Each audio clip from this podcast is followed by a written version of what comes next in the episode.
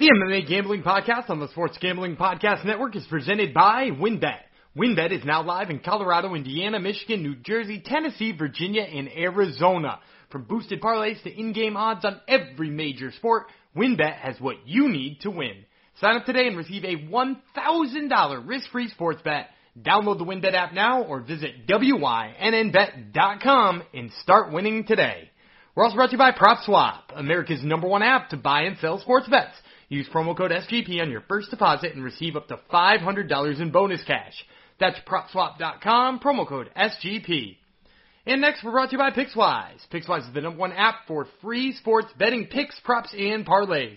Download the free PicksWise app now to make your next bet better. And finally, we're also brought to you by OddsCrowd. Are you the best football bettor in the United States? OddsCrowd challenges you to prove it with their free-to-play fantasy betting contests. OddsCrowd gives away hundreds of dollars in weekly contests, including the $100 SGPN exclusive free roll contest, which of course you can only find at OddsCrowd. And finally, do not forget to download the SGPN app. It is your home for all of our free picks, news, podcasts, and so much more. Get it all right in the palm of your hand when you download the SGPN app, wherever it is you download apps.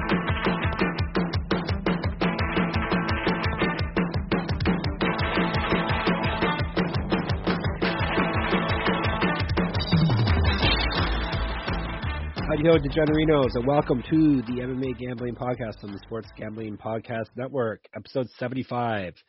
So this one will go out to the NBA, who is celebrating its 75th birthday this year.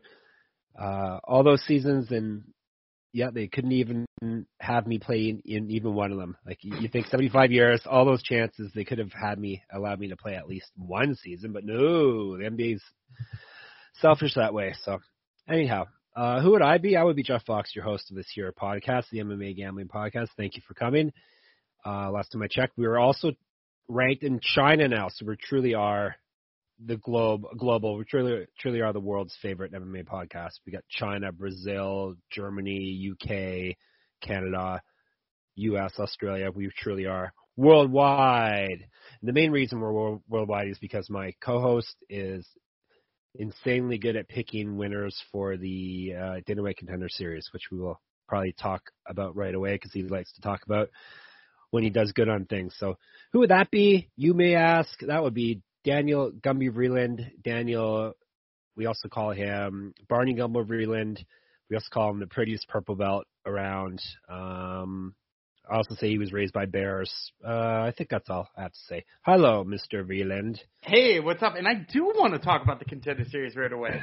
Uh, imagine b- that. b- before we before we talk about how great I am, though, um, I I'm curious as what you thought watching this past week of the contender series because, uh, you know, again they gave four contracts out. The only person who didn't get one was Stephen Nguyen, who just sat there in his chair crying while everybody around him celebrated um, which is pretty fucked up in the long term. But what what did you think about the crop of people who won and they gave contracts to?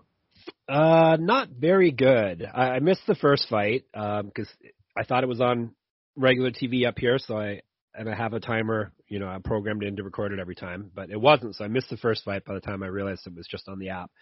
Um, I liked Clayton Rodriguez. He, he did fantastic. Plus, my I was correct about the pronunciation of his name, so um, that was a double win for me. Like that fight, he's definitely got potential. Uh, when I, I you saw where that was headed, it was it was pretty certain he was not going to get a contract because he was not going for the kill. Um, yeah, other than that, and I missed the main event too, unfortunately. So, um, so you just missed the two fights that I, I was I prepared. Two, yeah. I was prepared to rag on for getting yes. contracts because I was like, I don't, I don't know about either of these guys. Cause, yes. Because no offense to AJ Dobson, who wins in the main event and wins fast. And got you plus money, right? And got me plus money and made me look like a genius, which, by the way, so did the guy at the beginning of the fight card who I picked, Victor Brick Martinez. Um, despite Victor Yanni, the Bricker. Yeah, despite Yanni the Greek, by the way, I, I don't know if you caught. Of course, you didn't catch it because you missed that fight. right before they bring on that knucklehead, who by the way I can't stand. Um, and I don't. Does he mind. ever make? Does he make good picks? I always No. just skip. Like I'm, No, I'm usually a little, a few minutes behind, so I just skip when he's talking, so I don't Well- hear his picks ever. Well, I'll, I'll give you this as an example. So before that fight started, he said Jacob Rosales should easily be a negative 300 favorite over Victor Martinez, which you'll notice I, I took Victor Martinez at the plus money. Yeah. And, and hey, if I Yeah. could have gotten Yanni's uh, supposed number, I probably could have gotten 250, 260 on him. Uh, because he said it should have been negative 300. And when they asked him for like a, a reason, he was like, Jacob Rosales has already fought this Dana White Contender Series challenge before. oh, oh, good. and I was like, oh, yeah, that's some good analysis. The guy's already been on the show and got knocked silly by Jonathan Pierce. So you're going to pick him because he's been in the Apex one time before? I- Yeah, I, I, That- I could have. enough to make him a negative 300 I favorite. Uh, I I could have gone and got knocked out too, and I still wouldn't be winning my next fight. I guarantee you that. So yeah. Yeah, or or or being a negative three hundred. It Oh, wasn't yes, that he thought he was gonna win, but like his whole analysis was like this guy should be a negative three hundred favorite because he's been in this building one time, and that's like it's crazy. But anyway, back to my original point: Victor Brick Yes. Martinez, AJ Dobson. They both just kind of look sloppy. Like AJ Dobson won by knockout, and and like you said, got me plus money, but like. He came out and just like fought the opposite of what you wanted his game to be, which was like not calculated in punishing. It was like winging shots against the guy who only has a puncher's chance against you anyway. Um, which I guess is like fun and reckless and probably why Dana gave him a contract, but it just it looked bad. Like if if I was going to pick people who I thought would be successful in the UFC only, like you said, I I definitely would have wanted to sign um the aforementioned not not Stephen Nguyen. Who the hell were we just talking about? Oh, Clinton Clinton Rodriguez. Um, Rodriguez. and then uh, I also definitely would have taken Mar- Michael Morales, um, that 21 year old absolute beast with that late slam in the fight. Like he looks like he is going to be, uh, you know, Damien even said it when he offered him the contract, damn good in seven years. And actually, he was the only guy who I didn't pick to win that I was uh I missed on on Right. this card. Yeah. him. And, and I was really impressed. Like he's way better than I thought he was. So um let's let's do a quick recap while we're at it. So uh over the last two weeks, I know you're usually the recap guy, but over the last two weeks, I am a combined nine and two on the contender series. If you bet a hundred dollars on every single one of those fights alongside of me, you would be up 586.51, uh, which is a pretty darn nice total. So over the last two weeks, nine and two and almost 600 bucks. Uh, it's time to hitch your wagon to Gumby right here. a lot of people, I say people have like blindly are taking your picks on our SGPN Slack channel. Um, I saw someone comment that they were working all day so they couldn't do research, so they're, they're just going to tag along to all Gumby's picks. And like, oh boy, I hope Gumby comes through, and you did. Yeah, I, I don't think I disappointed. So No, so and you were you were doing all right even before. Uh, you did what the first week you did bad, and then you've done well, not bad, bad, but well, so I didn't. I don't think I. I don't think I really picked in in week one. Um, like we kind of uh, kinda on the site you did though. Uh, on the, on sportsgamblingpodcast.com you made picks, and I think Yeah, you were made- what two and three or something like two, that. two and three, and w- that was in week two. I, I don't think I logged official picks for week Okay. one. So we're on week Okay. four now. Two, three, and four. Yeah, I went two and three the first week, and I think if you calculate it out, it was like hundred and something bucks. So even if you want to count that week, we're up over four hundred bucks over three weeks.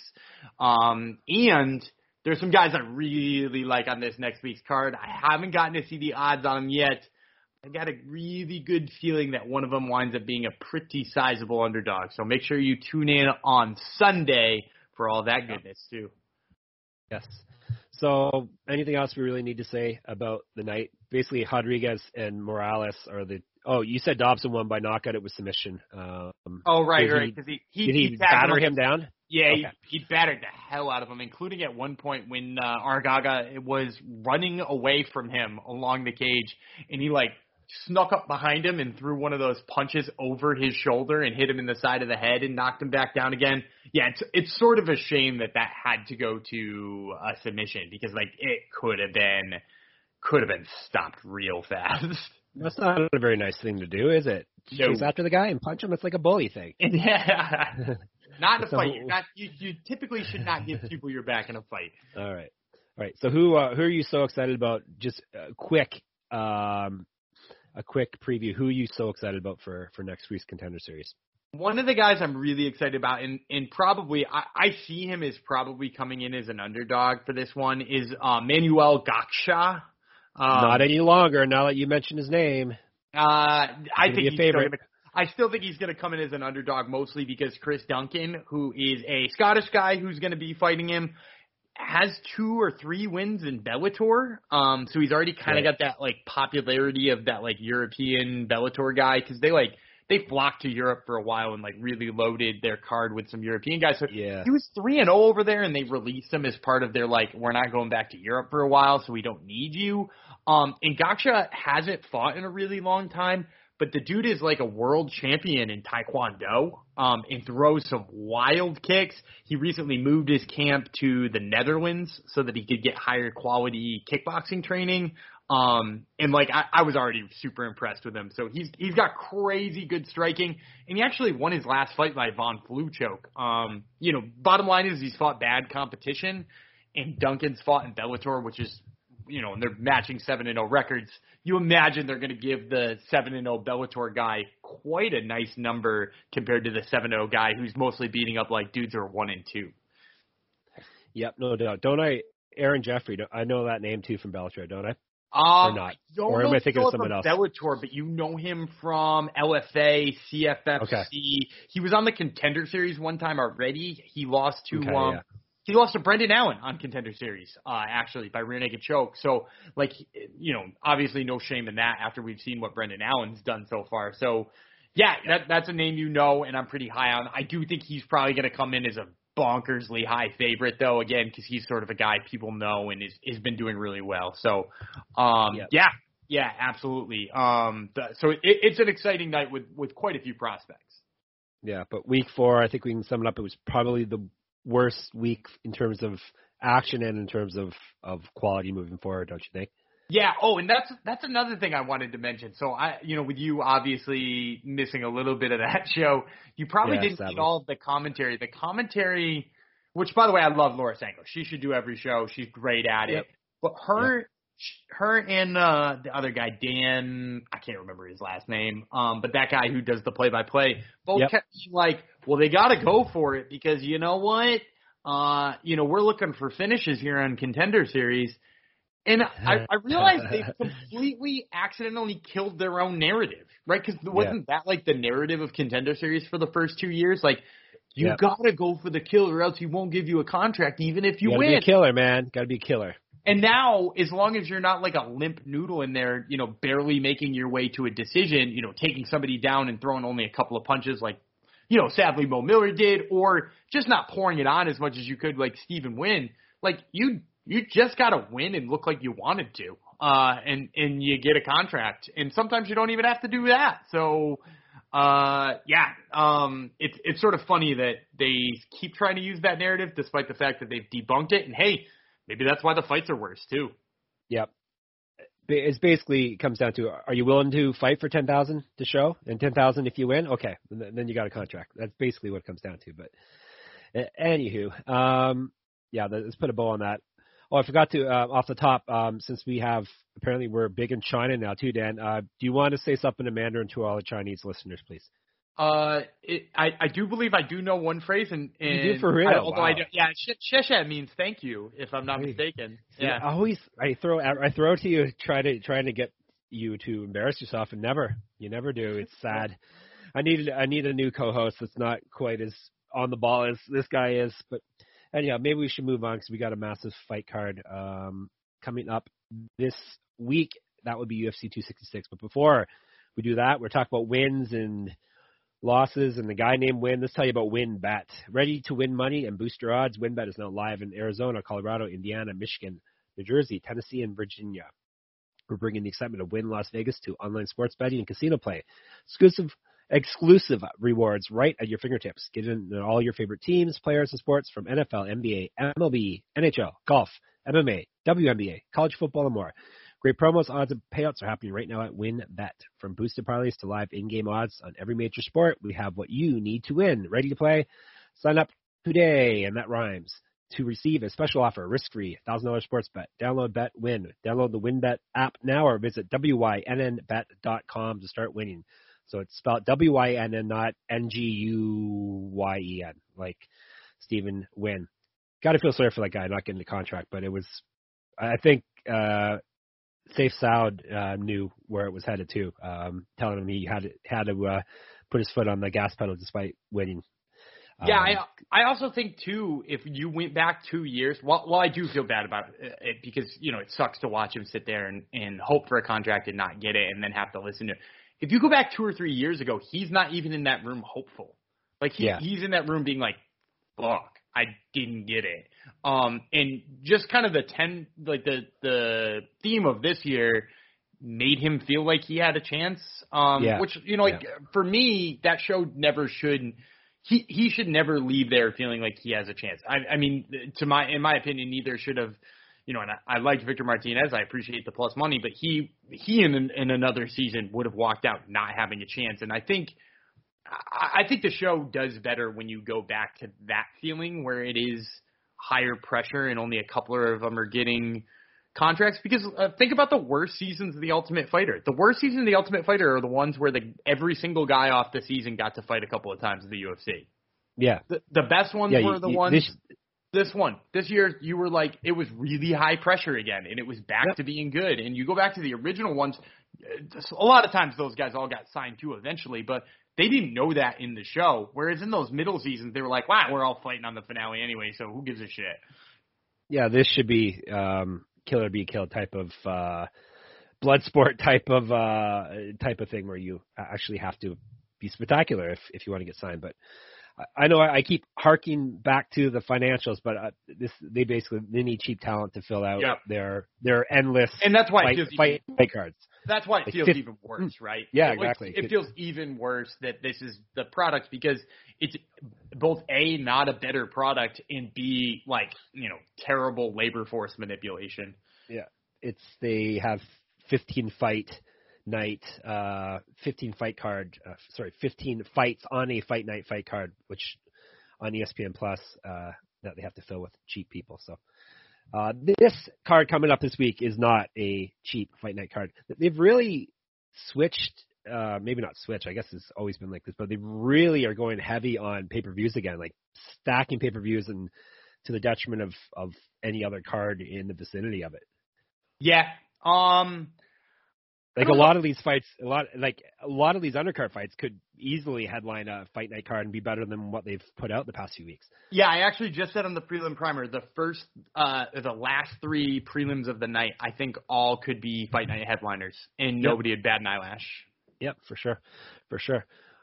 Uh, I'm, I'm gonna I'm gonna make you people wait some more. I'm gonna tell you about Prop Swap first, and then we're gonna get into it. Okay? Uh, we're brought to you by Prop Swap, America's marketplace to buy and sell sports bets. Go and check out the new PropSwap.com, which is packed with fresh features like filtering tickets based on value to find the best odds available, browse the activity feed to stay in the know, loyalty rewards program that turns sales into extra cash, and much more. Use promo code SGP. Naturally, on your first deposit, and PropSwap will match it up to 500 bucks. If you love sports betting, you need to be using PropSwap. With PropSwap, your bet doesn't need to win in order to make money. It just needs to improve. When making your bets, always make sure to go for two. Make two tickets on the same team or player so you can sell one for a profit and keep one to leave yourself some skin in the game. Thousands of buyers across the country are shopping for tickets on PropSwap every day. Get started today by going to PropSwap.com or download the PropSwap app. PropSwap is where America buys and sells sports bets. All right. I've teased you long enough. UFC 266 is going down this weekend from the T-Mobile Arena in Paradise, Nevada, not Las Vegas. Um, even though it says right on the poster, "Welcome to fabulous Las Vegas." Um, it is headlined by two title fights, and it has a third fight, which is five rounds, also for no explicable reason other than that's what the Diaz's want, and it's also been moved to middleweight for no reason other than that's what the Diaz's want. But more on that later. Um, we haven't. There's been a lot of talk of us losing fights, but I don't think we've officially we haven't lost any really any fights since it's been set in stone the past few weeks, have we? So I would say there is one very close to being lost, Yes. uh, Yes. momentarily, um, because there are a couple of people who uh, are struggling with visas. Um, They're not also, even in the country yet. Neither of them are in the country yet. Uh, I would also say we did lose Tatiana Suarez off this Right, card, right, although right. that fight got uh, fixed.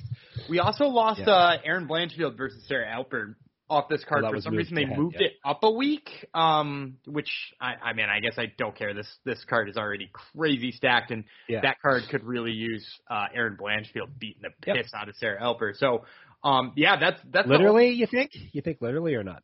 I mean, I, if she had any control over any part of her body at the end of that fight, I would be pretty surprised because it Okay. looked like just about every muscle in her body had been mangled by the end of that fight. Yes. Sorry to interrupt, but yes, I have to put in my juvenile humor, or I, I will feel like I feel like I failed my my listeners. But yeah, so we lost those, but we haven't. I have a feeling we're we're not going to get the uh, Dan Hooker Nasrat Haqparast fight. Like Hooker got his visa, ha, now Hack Paras does not have his yet, and they're like he's trying to get it tomorrow morning or something. Like it sounds like a mess. And then they both have to make it to Vegas, and then they both have to successfully cut weight and not have a medical emergency based on that. And yeah, there, there's a lot of a lot hanging in, in the air with that, which is a shame because that, that's one of the fights that we're looking forward to. I think. Yeah, um, I I do hope that one happens, but I will say this card will beat right on if it doesn't. Yep, we, we will break it down regardless because we're uh, as of this recording Wednesday evening, the fight is still on. Um, so there you go. Uh, um, let's start things, shall we? It's a big fight card. We got what, uh, 9, 10, 11, 12, well, 13. So it's, it's average uh, size, but it's, it's, I do fight card rankings over on my MMA site, MMA-manifesto.com. If you click on a, a fight card, um, you'll see the UFC 266 fight card listed on the front page if you scroll down a bit. Uh, I rank them based on the talent on the fight card and whether it's a title fight and uh, I give more weight to main events, co-main events, that type of thing. This is the second best card I've ever ranked since I started doing this like four years ago. This is like one of this is the, uh, a packed card. And it's not just uh, based on like we've had a lot of um, two fight uh, two uh, championship uh, headlining fight cards. That seems to be the norm now for the UFC. It it, it tops even all of those because it's got a, a lot. The undercard is, is just stacked also. So enough rambling. Let's begin with the featherweight, shall we?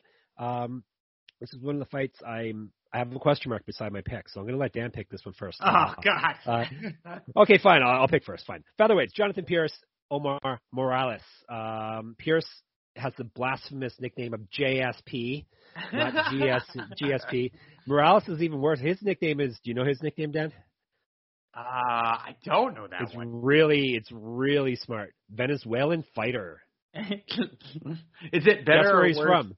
It- Guess where he's Is from. he, is he And guess what he does? He fights. Is that Yep. better or worse than uh, Katlyn Chookagian? The blonde fighter? I don't know. Yeah. It's yeah, yeah, it's tough. They're both up there. I don't like either of these nicknames. They both can go in the bin. Um, we'll start with Pierce, shall we? He's ten and four with eight knockouts, one submission, one and one in the UFC. He won via TKO his last fight after dropping his debut. He was on the aforementioned Contender Series where he's one and zero. He also was in Bellator where he was two and zero. He is an inch taller than Morales, and he lands two and a half times more strikes than Morales does, um, based on yeah, this is a big enough sample size. He's had three fights inside the octagon, so yeah, uh, uh, he is far more active striker. He's at plus 132. The Venezuelan fighter is 11 and one with two knockouts, five submissions. He's never been finished in a fight. He is three and one in the UFC. Uh, he used to be at 155 pounds, lightweight. Now he is a featherweight. Um, he was one and zero in the Contender Series and one and zero in Bellator. So these guys have very similar pass. Two inches of reach, seven years younger, minus 150. Um, I guess I'll go chalk here unless Dan convinces me otherwise. I'm gonna go with the underdog, which is kind of Okay. why I wanted to. Uh, I wanted Okay, fine. Now I can't switch. Great. you uh, make you go first. The reason I like Jonathan Pierce on this one is is basically what I've seen out of Omar Morales when he feels uncomfortable. Um, like you you could see it a little bit in the Shane Young fight at certain points, but you could see it a lot in the Giga Chikadze fight, which obviously Jonathan Pierce is not Giga Chikadze. But in both those instances, when he felt uncomfortable, the thing that happens to him is he becomes trigger shy a little bit. He, he's afraid to throw his strikes. He's afraid to get, you know, a little bit dirty. He, he actually has a very low output. You know, I know you mentioned that the striking stats were leaning towards Jonathan Pierce. the the uh, output on him is very low, and the striking accuracy is very low, and it's largely just because he kind of throws punches away where he can't be hit. I think if Jonathan Pierce mixes up enough of the takedowns and really threatens Omar Morales in that way, I think Morales is going to be more gun shy on the feet too. And combining with just the insane output that that Jonathan Pierce sometimes has, and the fact that he might like steal some rounds with takedowns anyway, uh, I, I think like both of those two things combined is probably going to lead him to a decision here. Okay, very good. I, will I'll stick with Morales. I always, if in doubt, I always go with size and youth, and, and he has both of them over Pierce plus um, not too shabby three one record in the UFC, but yeah, this was one of the ones that was up in the air for me. Uh, the next was a real tough one to pick too. I'm sure Dan had a hard hard time with this one. Welterweights: Matthew Semelsberger versus Martin Sano Jr. Um, not to be mistaken for Martin Sano Sr. Um, Sano, let me see. Semelsberger's nickname is Semi the Jedi. Sano's nickname is Gumby crapped all over me last week on the podcast. No, actually, sorry, that's not his nickname. His nickname's Spartan. I guess you didn't crap all. You just stated facts, basically. Um, and here are the facts about Martin Sano, um, and you guys can decide if, if he's worthy of being in the UFC or if he's just uh, Nick Diaz's buddy. He is four two and one. Uh, that's questionable right there as a pro with one knockout, three submissions. So he finishes out all of his fights. That's that's a positive. Uh, this is his debut. Uh, let's see how he's done in his last few fights. Oh, he's 0-2 and 1 over his last three. Hmm. Uh, he was in Bellator. How was he there? Oh, he was 0-1 and 1 in Bellator. Okay, he was in World Series of Fighting. How did he do there? Oh, he's 0-1 in World Series of Fighting. Um, okay, when did he win last? Uh, last win 2014. Oh, interesting. All right, well, at least uh, at least he's like a guy who's been active and you know he's he's uh, in good shape, ready to roll. Oh no, his last fight was February 2017. Oh, okay, interesting. Um, he's definitely UFC caliber. Stephen Nguyen is not, right? Um, Sano plus 340. If all that wasn't enough to deter you, you can get him for plus 340. Semi the Jedi, eight and three, five knockouts, one submission, two and one in the UFC. He lost his last fight after winning his first two. He used to fight at middleweight. This one is down at welterweight. He also used to be a college football player, if that means anything to you. Uh, he's two inches taller, one inch reach, one year younger, minus 475. He's obviously my pick. Do we really need to break down this one, Dan, or can we just make our pick and move on? No, and you don't even have to just feel bad about just like looking at the records because I went back and watched a Martin Sano fight, so I didn't just you know I wasn't just writing him off for bad results. That last fight in Bellator, the dude like leads striking exchanges with his chin, um, and looks like a fish out of water on the mat. He's up against a guy who wrestles well and has hammers for fists. Uh, it will be over when Matthew Semelsberger says it will be over. And the noise you heard was uh, Muggsy Dan's dog yeah, warning Mug- him, warning Muggsy him that Martin, was in there. that Martin, he's warning you that Martin Sano is is at the front door. He wanted to word with you, Dan. So that's what. I guess you wouldn't be scared though, would you? Um, I, not in a grappling match. That's for damn sure. Um, I don't know. He's no Bartosz Fabinski. Yeah, he's he's probably much, much, much, much, much, much, much worse than Bartosz Fabinski. yes. All right. Um, before we move on, let, us tell you about a newer sponsor of ours, Keeps. Keeps offers a simple, stress-free way to keep your hair. Convenient virtual doctor consultations and medications delivered straight to your door every three months. You don't have to leave your home. Low-cost treatments start at just 10 bucks per month, and Keeps offers generic versions. Discreet packaging and proven results. Keeps has more than five-star reviews than any of its competitors. Has more five-star reviews. Prevention is key. Treatment can take four to six months to see results, so act fast. If you're ready to take action to prevent hair loss, go to keeps.com slash SGP to receive your first month of treatment for free. That's keeps.com slash SGP to get your first month free. keeps.com slash SGP. It's far too many, far, far too much spelling in that for me. Uh, let's tell you about PicksWise too while we're at it. PicksWise is the number one app for sports betting picks helmed by a team of trend watching, data devouring sports fanatics giving you the who, how, and why behind every prediction for every game, every day, and every sport. Loaded with best bets, props, and parlays, you can find in-depth analysis on every game, all for free. Found your pick? Search the latest sportsbook promotions to sign up an account, compare the odds, and finally place your bet. Download the free PicksWise app now to make your next bet better. PicksWise backs responsible gambling. Gambling problem? Call 1-800-GAMBLER.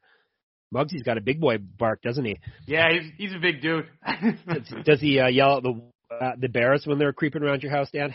You know, so he's definitely been barking at whatever's been in our backyard for a couple of days, but mostly he just hates anything that makes a noise, uh, which includes cars that go by, commercials featuring Charles Barkley, or a number of other things. There you go. So um, he sounds a lot like his owner. You hate anything. You hate anything. I Period. don't, I don't hate anything. Charles Barkley. I do No, like. Charles Barkley quite a bit. Well, other than that, is it pretty much the same? Uh, yeah, same, it's the same level of anger. He he he carries that through. Very good. And he protects Dan from Martin Sano or Bartosz Fabinski if they ever uh, track him down in the wilds of uh, New England. All right, should we move on to the matter at hand? Middleweights. Karl Roberson versus another Nick Diaz a protege, Nick Maximov.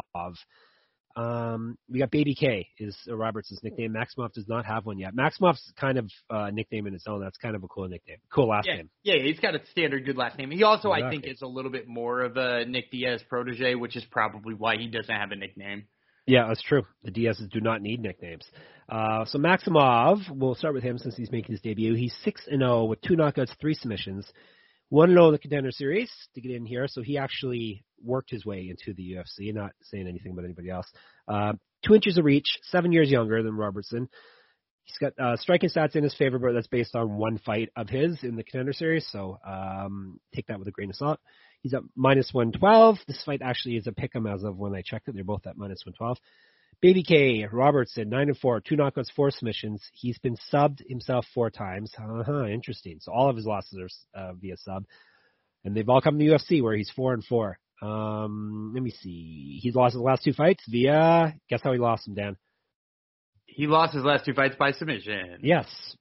Uh, he was 1 0 in the Contender Series. He used to fight at light heavyweight. This one is at middleweight. He's got an inch of height over Maximov. He's a more active striker, but like I said, uh, based on off of one fight from Maximov. And he's got better grappling stats. Once again, small sample size, minus 112. Maximov is, after I read an amazing article, a scouting report on him on MMA-manifesto.com, uh, Maximov is the obvious choice here because Roberson is not very good at wrestling and he gets subbed a lot and Maximov is good at wrestling and half of his wins come via sub. So we may have a prop bet here too.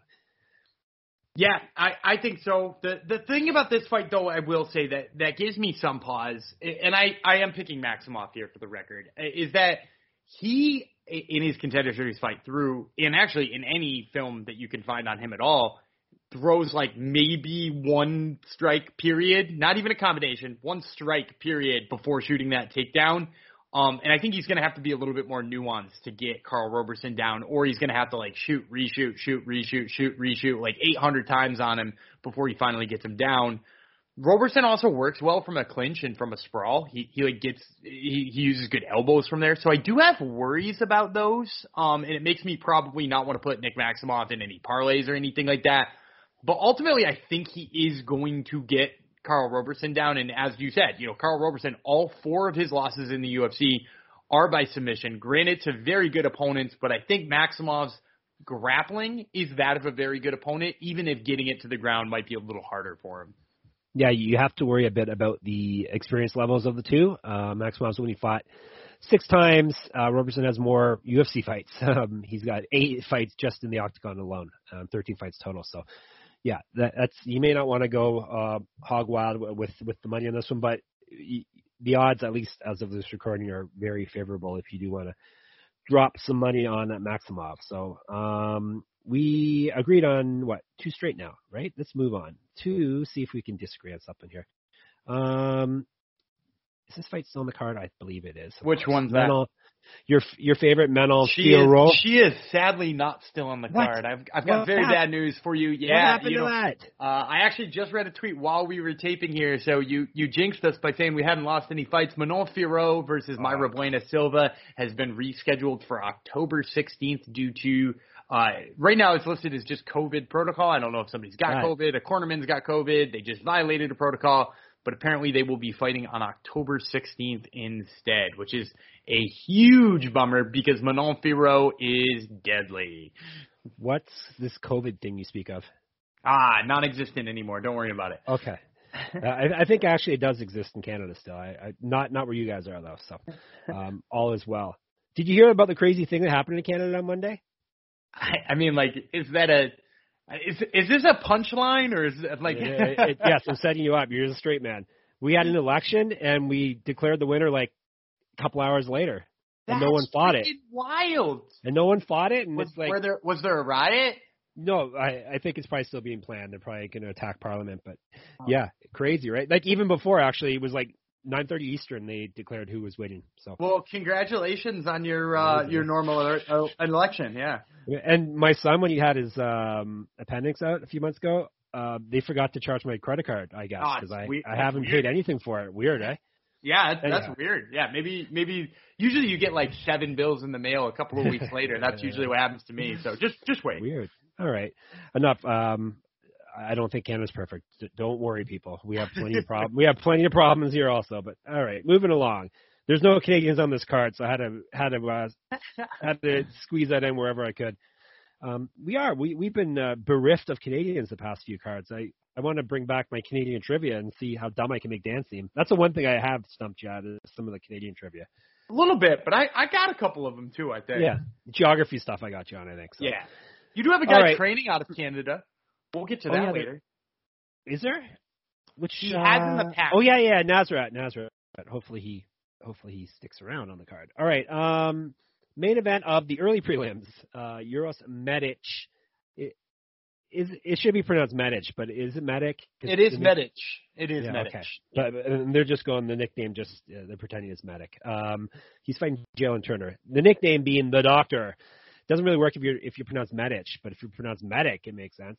Um, Jalen Turner Turner is the Tarantula. They're both solid nicknames. Yeah, those are they're both good and fitting. Yeah. Yep. All right, let's uh break or break it down. Who this one's almost pretty much a pick 'em on the board too. We'll start with the tarantula, Jalen Turner. Oh, we forgot to do the uh have they does it matter if they've been on top turtle? Because I think the curse may be over. Um, have any of these Uh, people Semelsberger, has he been on? Nobody so far, just Jonathan Really? Kew, other than Jonathan. Kew. GSP, okay. Yeah, All right. because he is on this sure. week. Okay, okay. I wasn't sure if Jalen Turner was on or not. I, uh, the name stuck out like Oh yes, he has actually. Way See, back. I know your I know your show better than you. We're talking It's about Dan's other other family, his Top Turtle MMA podcast, which is on every week, and you can find on all podcast providers.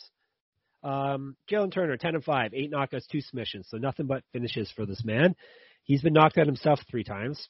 He is three and two in the UFC. He's won his last two fights both via finish, obviously, because all his fights have, all his wins have been via finish. However, his last fight was a year ago, September 2020. Let's see how those stats are doing for a while there, people have been out of the cage for over a year. We're killing it. I think it's kind of turning around more to where we thought it would turn. All right, we're at we're we're down to 52% now, Dan. 48 and 45 for people who have taken a year off or more. So it's getting closer to where we would have predicted, right? It almost just seems like it doesn't matter at all. yeah, it- perhaps it doesn't. Um, are you saying the stuff I'm telling are people uh, to to make their bets based on don't matter, Dan? Come on. Um, never. All right, what else can I tell you about Mr. Turner? He was on the Contender Series. Imagine that. 1 0, the Contender Series. 2 0 in Bellator. 1 0 World Series of Fighting. So he's been all over the place. He used to fight at welterweight. He will be. Uh, this actually goes hand in hand with that. He's two inches taller, six inches of reach, two years younger.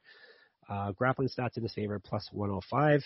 The doctor, Medic, 7 and 0, 5 knockouts, 2 submissions, so nothing but finishes. So you may, you think this one's going to be a finish, Dan? It seems I like do, it's yep. headed towards a finish. He's 1 0 in the UFC via TKO, 1 0 in Contender Series via TKO.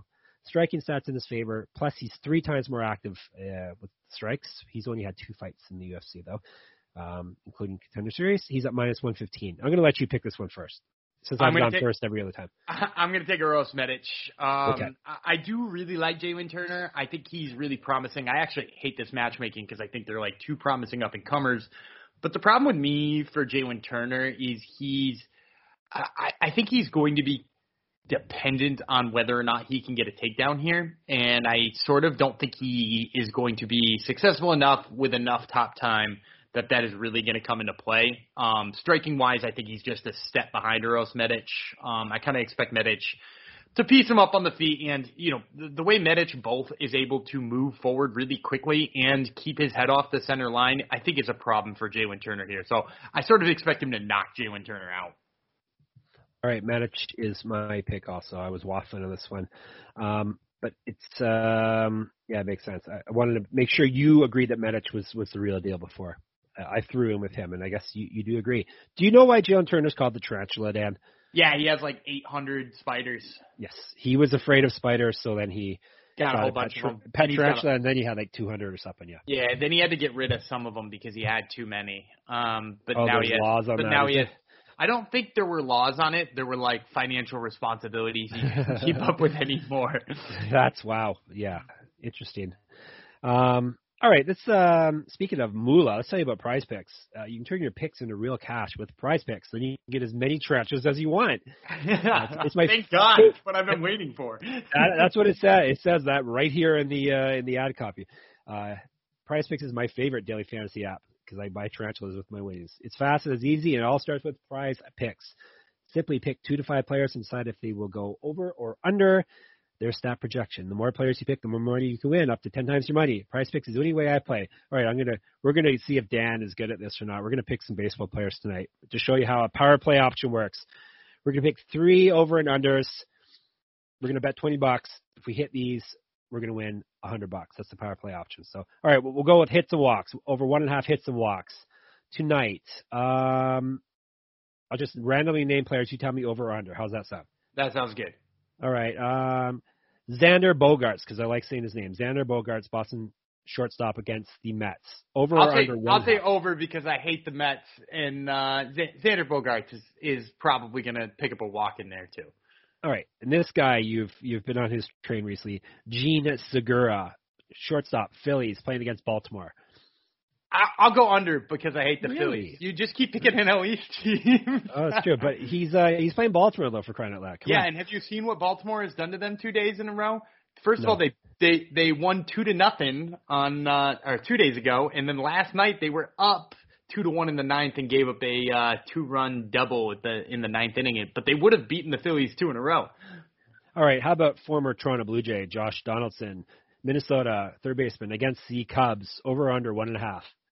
I'll take over because I do like the bringer of rain. Plus, he's an ex Brave, so Oh, that's right. That's right. Okay, so we got two overs and an under. So you hit all those, you win a hundred bucks. That sounds good to me. Uh, plus, this, this is even better. Use promo code SGP to receive a hundred percent instant deposit match for up to a hundred dollars. So there you go. Um, that's a hundred bucks that you uh, you're going to win for your power play option too. You're going to have hundred bucks coming from everywhere. So let's Prize Picks promo code SGP. Um, let's see. Should we move on? Yeah. Should I cough? I'm thinking about coughing. Mm, nah, uh, we'll, we'll move on. We'll talk about one of Dan's favorites.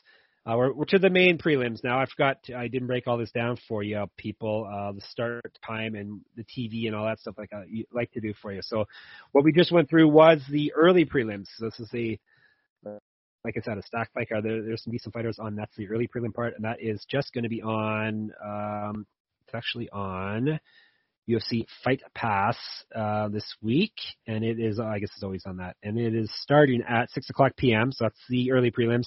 We're up to the main prelims now, which will be starting as per usual eight o'clock, and it's on ESPN. It says ESPN News. It's on now. It was on ESPN originally. This has been moved around a bit. ESPN News or ESPN Plus. So we'll start with a favorite of Dan's, women's flyweight.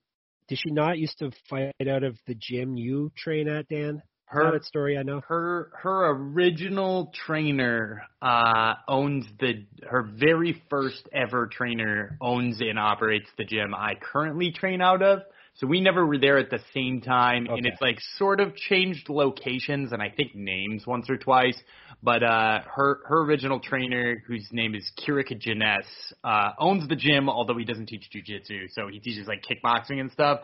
So I know him, I've seen him around and he was her first ever trainer um, as like the jujitsu coach, also used to trainer as well. So, um, yeah, so we, we have some, uh, me and, me and Roxy have some ties. Yes, of course, we're talking about Roxanne Modafferi, who is a friend of the Top Turtle MMA podcast. I know she was on. Um, she is fighting in a women's flyweight bout against Tala. Is it Tala? It's Ta- Talia Santos. Tal. Yeah, that's the thing though. It's the I should be after the L, but it's before the No, L. that would you be, if it was, if it was after It the be L, it would be Talia, yeah. It would be Oh, Talia, and it's, so it's Talia. Dan's Portuguese now, and he can pronounce all these names. He can't can't say Rodriguez. Um, uh, do you know what her full name is, Dan? Talia Santos? Oh God, it's probably got 35 words in it, It's right? That's how the- Talayami. Talayami dos Santos. oh, that's not as bad. I thought it was be. the dos part. Yeah, I was gonna guess that it was like 17 names long because sometimes those Yeah. Brazilian ones, like Carlos Diego Ferreira, I think actually has like another name or two in there somewhere. Probably, yeah. Uh, she does not have a nickname, but she has enough real names. Uh, Modafferi is the Happy Warrior. Um, she's 25 and 18, four knockouts, five submissions. She's an OG. That's what 40. This is fight 44 for her. Uh, she's been subbed three times, uh, which is not a big deal when you've fought 43 times. Um, she is four and six in the UFC over two stints. Here is her last what? Uh, I'll just break down her last few fights in the UFC. Here's how it's gone: loss, win, loss, win, loss, win, loss, win, loss. You catch that? So that's eight, eight straight fights where she's swapped losses and wins back and forth. Doesn't really have a lot of momentum going here. Um, so she lost her last fight for what that's worth. She also was on the Ultimate Fighter where she was three and two. She also used to be a bantamweight. This one is down at flyweight. She also was in Invicta where she was five and two. She also was in Strikeforce where she was zero and two. Um, she has some grappling championships to her name, and she's an inch taller and has an inch of reach over Santos, plus 325. Santos, 17 and 1, 10 knockouts, 2 submissions, never been finished in a fight. 2 and 1 in the UFC, dropped her debut, but was 1 2 straight. 1 0 in the contender series. She also used to be a bantamweight. She's 11 years younger than Ms. Happy Warrior. Striking and active striking stats in her favor. Grappling stats also in her favor. Minus 380. Uh, I'll be taking her, and Dan somehow is going to justify taking Modafferi here.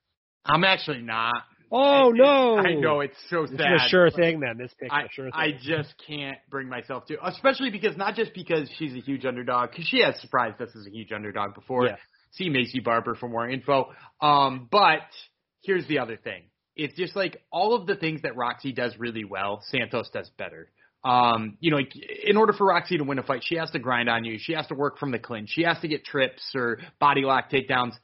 She she can't do those things to Talia Santos. She's too good at it. What she's going to wind up doing is having to strike with Santos, and it's just a nightmare matchup in that way. So you know, like when you, you're a grinder and you're fighting somebody who just isn't going to let you fight that kind of fight, uh, it never goes all that well. So yeah, I, I got Santos in this.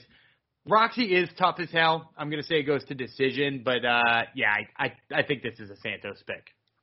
There you go.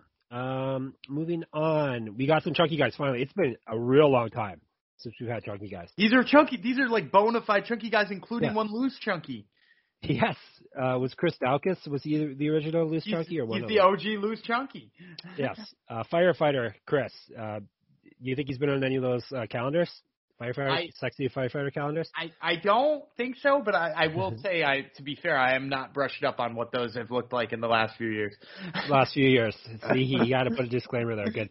Um, how about Shamil Abdurakhimov? Has he been on any calendars? You think? I I'm almost positive he is not. his nick, his nickname is Abrek, which means Avenger.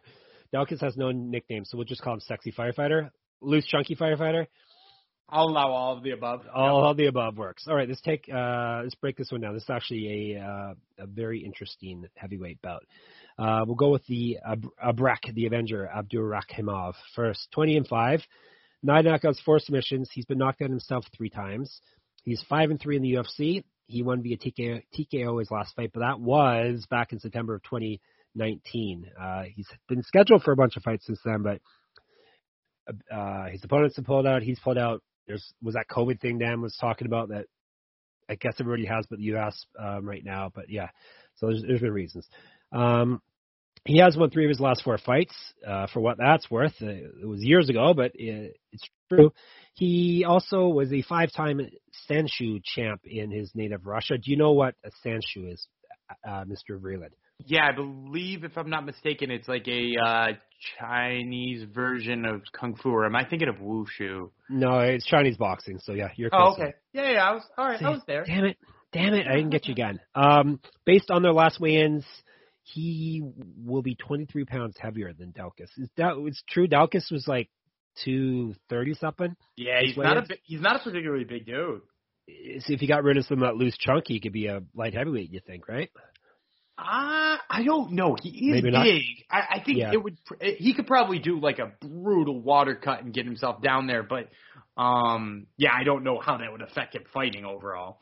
Yeah. Anyhow, there's no talk of that anyway. Um, what else? Abdurakhimov, uh, grappling stats in his favor, plus 160. Uh, Daukaus, 11 and 3, 10 knockouts. So everything has been knockout for him except for one fight, which he won via decision. He has been knocked out himself twice, so two out of three losses have come via knockout. He's 3 and 0 in the UFC, all via some form of knockout or TKO. He's won four straight fights, eight years younger. Striking, active striking stats in his favor, minus 200. I will gladly take him at minus 200 in this fight. Yeah, I can't believe he's only minus 200. Um, it is heavyweight, so you got to be Yeah, careful. it's heavyweight, so you don't know. But uh, Abdurakhimov is not a guy who goes out there and like knocks people out standing. Like he, he needs Yeah. those takedowns and that ground and pound. And most of the takedowns you'll notice he gets are off of like uh bad striking attempts, like somebody overexerting themselves or throwing a bad leg kick. And like Daukaus just like pieces people up with very fast boxing. He's gonna be so much faster than Abdurakhimov here. Um, and I got to imagine, you know, the the run of first round knockouts here. I'm going to say just keeps going. Uh, I think this Wow, has got that first all round over it. Hey, Yeah. that's a nice prop there. I think so, at least. Awesome. Hey Dan, can I tell you about Mint Mobile? You What sure you can. Oh, great. Okay, after you to fine print contracts and get ripped off by big wireless providers, if we learned anything, it's that there's always a catch. So when I first heard that Mint Mobile offers premium wireless service starting at just 15 bucks a month, I thought, what did I think? Do you know? You thought that there must be a catch. Yeah, exactly. I thought, what's the catch? But after speaking with them and using their service, it all made sense. There isn't one. Mint Mobile's secret sauce is that they're the first company to sell wireless service online only. By cutting out retail stores, there's no crazy overhead costs that get passed down to you in the form of mystery fees. Instead, Mint just passes on sweet savings direct to you. For people looking for extra savings, Mint Mobile offers premium wireless for just 15 bucks a month. All plans come with unlimited talk and text plus high-speed data delivered on the nation's largest 5G network. Use your own phone with any Mint Mobile plan and keep your same phone number along with all your existing contacts. And if you're not 100% satisfied, Mint Mobile has you covered with their 7-day money-back guarantee. Switch to Mint Mobile and get premium wireless service starting at just 50 bucks a month. Get your new wireless plan for just 50 bucks a month and get the plan shipped to your door for free. Go to mintmobile.com slash sport SGP. That's mintmobile.com slash sport SGP. Cut your wireless bill to 15 bucks a month at mintmobile.com slash sport SGP. All right, let's move on to a fight that's hanging in the balance. Uh, lightweights, Dan Hooker, Nasrat Haqparast. Like we said, lots of teams for both of them. Um, Hooker finally secured his visa to get out of uh, New Zealand, but I think he was saying he was hoping to show up what Thursday or maybe even Friday in Las Vegas. to So my under-. My understanding is he would be leaving uh, at on Thursday at like eight o'clock at night, but he would also be arriving in Vegas on Thursday at roughly eight o'clock at night. Um, well, so he's some kind of um, shapeshifter, time traveling man. Yeah, so with the way that the international dateline works, he would be flying for 12 hours but arrive at the same time or something like that, which is pretty crazy. Um, but yes, like he would be arriving late Thursday night, doing his weight cut, uh, probably on a plane seemingly, uh, as well as a little bit in the morning, weighing in Friday night, fighting Saturday, which is, whew, seems like a big ask. Yeah. Um, question is how does he get? How will he get here from New Zealand with? Well, we all know uh, Dan taught me that the Earth's flat, so the plane has. How does the plane get past the ice wall at the end of the Earth? I don't, I don't know. He would have to go the other way, right? Isn't that what flat earthers would believe? oh yes. Okay. Yeah. Yeah. Okay. Good. It would be, it All would right. be longer. It would be a longer flight. Yeah, as long as the pilots figure this out. All right, so he's having the issues, but then uh, Haqparast, he his mother just died first of all, which is horrendous. So condolences to him. Um, and I guess he's what he's in Germany, is that right? Not, yeah, he's trying to get his visa from. Usually he's at TriStar in uh, Montreal. Yep. Yeah. Now is he back because his, his of his mother passing away, or is it a COVID thing? You know, has he So not I have, I have no idea why he would be back, but I would imagine because I didn't even know the the part that his mother died. So uh, again, Yeah. It was just the past to- week or two. Yeah. Yeah, I, I imagine that that's why then, um, because his family, while originally from Afghanistan, is um all lives in Germany. So yeah, I would assume that that's the reason. So yeah, so he's got a lot of issues going on too. So he okay, his as of Wednesday, his situation is what tomorrow morning.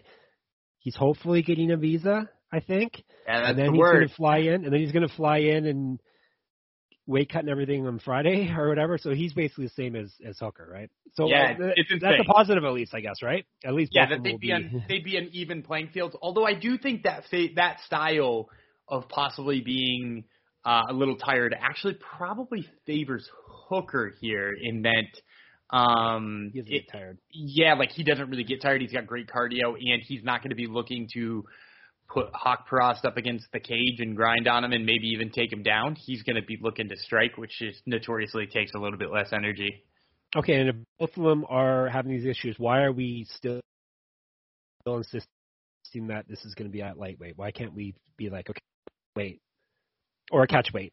I don't know. They did change the weight of another fight, so uh, I I would say most likely. What what if Nick what if Nick Diaz says what if Nick Diaz says he would like these guys to fight at uh, at welterweight? Then will they change it? I would say most likely they're not going to change it, and the reason why I think they're changing Robbie Lawler and Nick Diaz and not this one is because these two believe they have title shot aspirations in their division, whereas I don't think Nick Diaz or Robbie Lawler are any under any weird assumptions. Although, hey, fucking maybe Nick, Nick Diaz is because hey, he's a Diaz. I read, yeah, I read that he's going to be he's going to be a welterweight contender after this, even though he's Yeah. fighting at middle, at middleweight. So. So poor, poor Leon Edwards. yes, exactly. All right, let's break down this fight. If hopefully it happens because this is uh, an interesting one. Uh, Haqparast thirteen to three. Oh, no, no nickname for him. Uh, Hooker's the Hangman, which is uh, an iconic nickname um, for for this man. Um, wow, he's already fought sixteen times in the UFC. That's wild. Um, looking at his stats, crazy. He's been around that long already, has he? yeah, It- yeah, he's, yeah. he's, he's been kicking on you. around for a while, and he's got Yeah. some crazy good wins in, in the early part of that too. Yes, sure does. All right, I was going to do Haqparast first. Thirteen and three, nine knockouts, five and two in the UFC. He's won two straight fights. Um, he's five years younger than Hooker. Striking and active striking stats in his favor. He's at plus one twenty. Hangman Hooker, twenty and 10, 10 knockouts, seven submissions. He's been knocked out himself twice. Very hard to finish, and uh, sub twice. So he's been finished four times in thirty fights. Ten and six in the UFC, as I said. He got TKO'd his last fight. He's lost his last two. Uh, before that, he was on a three-fight winning streak. He used to fight at 145 pounds, so maybe him cutting to 155 isn't such a big deal. Um, he also was a former pro kickboxer. He's two inches taller, three inches of reach. Grappling stats in his favor, minus 150. Uh, I'm thinking Hooker if this fight happens. Um 'cause yeah, he, he's like a zombie. He will not die, and if both guys are are tired, he will keep trudging on. Yeah, and and I I think this one doesn't even really need a lot of breaking down. Dan Hooker is a guy who went toe to toe with Paul Felder and beat him striking. He went toe to toe with uh who who did he go right after that? Dustin Poirier and and put in a, a great fight. And and arguably some people thought he won that fight. So you you know, for a guy who went striking toe to toe with those guys, now he's going to fight Nasrat Haqparast, who's coming off a win over Rafa Garcia. Like it's a huge step up for Haqparast. I didn't think I saw enough growth in that uh, that Rafa Garcia fight that made me, you know, feel good about him. Yeah, I think Hooker cruises here. All right. Hooker cruises. Hopefully it happens. Bantamweight, main event of the prelims. This is another good fight. Marlon Moras Morash versus Merab Dvalishvili. Um, Mirab is the machine, and did you know Marlon Mor- uh, Marlon Moras is magic? I didn't I know didn't that. know that. Right. Yeah. I, I like the machine better because that kind of that describes him perfectly. Uh, Marlon is not a magician, especially not anymore. So, um, let's break her down. Uh, Marlon Moraes or Morias, actually, if you want to say it like uh, us North Americans. Uh, he's 23 eight and one, 10 knockouts, six submissions. He's been knocked out five times and subbed twice, so he's been finished seven of his eight eight losses. He's five and four in the UFC. He's been TKO'd in his last two fights. He's only won one of his last four. Before all this, he was 11 and 0 in World Series, Series of Fighting, where he was their champion. He used to be at uh, featherweight. This one is at bantamweight. Um, he also used to be a professional Muay Thai fighter. He's at plus 195 going into this fight. The Machine, Merab, is 13 and 4, two knockouts, one submission. Six and two in the UFC. He's won six straight fights. He's the Sambo champion. Uh, in his previous life, he's an inch, uh, has an inch of reach, three years younger, striking, active striking stats in his favor, grappling in his favor, minus 250. I will take Merab in this one, probably via decision. Um, we did not get the true Marlon Moraes in the UFC. He was pretty much shot by the time he got in here, it, it appears. Well, I wholeheartedly disagree with you, and I'm gonna oh take, my I'm going to take Marlon Moraes in this fight. Um, for a couple of reasons. Number one, you're you're saying he shot because he has lost three or four. Let's quickly run through the list of people who have beaten him uh, in those three go. fights. Henry Cejudo, Corey Who's that retired guy, Corey Sandhagen, Rob Font, and in the middle there he beat Jose Aldo. Uh, so like while we're talking about those four fights being one in three, dude, that is four fights against four of the best bantamweights on the whole damn planet. Whereas, what are we talking about? Merab Dvalishvili coming over a win over. Go, go ahead, re- read off his recent list of opponents: Cody Stamann, John Dodson, Gustavo Lopez, and Casey Kenny. So yeah, of course his record looks better fighting Gustavo Lopez. Freaking Marlon Moraes would rip Gustavo Lopez's head off too. The other thing too is what does Merab need to do in order to win a fight? He needs to land 800 takedowns because his striking's pretty rudimentary. Do you know how many takedowns Henry Cejudo, Jose Aldo, Corey Sandhagen, and Rob Font combined for against Marlon Moraes? 97. One. One oh, takedown. One takedown. Really and, off. and he scored four against them. That's right. He scored four against them, including taking Rob Font down twice. Marlon Moraes has crazy underrated takedown defense and offense. He made Henry Cejudo go one for four against him. The only people who do really well against Marlon Moraes are guys who can strike with him. And even then, he outstruck Jose Aldo. I, I think everybody's going to be in for a really rude awakening on this one because Merab Dvalishvili is a guy who is dependent on the takedown in shooting bunches of takedowns and he doesn't really even do all that much damage when he's there. It's just bulk takedowns. He went two of twenty against John Dodson, a guy who's elusive, sort of like Maron, uh, Marlon Moraes. I think Marlon Moraes stuffs a ton of takedowns here and just blasts Merab Dvalishvili on the feet. Don't have to be so hot about it. Jeez, man. you said it was You're angry. You said it was obvious. You're angry. Holy moly! How much did Marlon Moraes pay you for crying out loud? No wonder you know his nickname's Magic. By, you, by the way, by the way, do you know the biggest piece of information on this fight that people need to know too? no. Merab Dvalishvili has been on the Top Turtle MMA podcast. Oh God, now I feel really bad about it. No, this actually matchup wise, this is a decent matchup for Moraes because he's not fighting someone who can actually knock him out. But um, I'm still sticking with my pick. So you can take your what? You're getting good money on this one if you win, right? Plus 195. Yeah, I, win, I, mean, but, yeah. I've also seen the number creep up. I, I don't know, uh, you know, what book we're at right now, but I've seen it creep up to 200 or better. So yeah, he's uh, he's a pretty sizable underdog. But wait till they hear you yelling about him. Then then, uh, then the number will go crashing down. So get on this. Make sure you. Um, actually, it's too late to tell you for this episode if you're not doing what I'm telling you already. But subscribe to our MMA gambling podcast feed, uh, our actual podcast, not the SGPN feed. You can you can subscribe to both, obviously, but um, if you want to get our podcast the second it drops, uh, we go out on the MMA gambling podcast feed first, and then the SGPN feed we go out on the next day because that is a crowded place with all the amazing content we have. So before, if you want to get the podcast before Dan uh, adjusts all the lines in Vegas with his picks, then you definitely want to want to subscribe. All right, uh, that is the prelims. Let me give you our last couple sponsors, and then we will go commercial free like we always do on the main card. Uh, Odds Crowd, first of all, are you the best football bettor in the U.S.? Are you, Dan? I I probably not. Nope. okay, good. Well, the folks at Odds Crowd are challenging you anyway, Dan, to prove it this football season with their epic free-to-play fantasy betting contest. Each week of the season, there is a $350 NFL contest and a $250 contest. The boys here at SGPN are all taking part so you can try to claim bragging rights over us too. Here's how it works. Once you enter a contest, you track your bets against real odds and lines, much like you would with any pick tracking app. The most profitable players rise up the leaderboard. If you have the highest profile or profit, excuse me, at the end of the contest, you win. And OddsCrowd isn't just fantasy betting contest, it's a social app for sports bettors.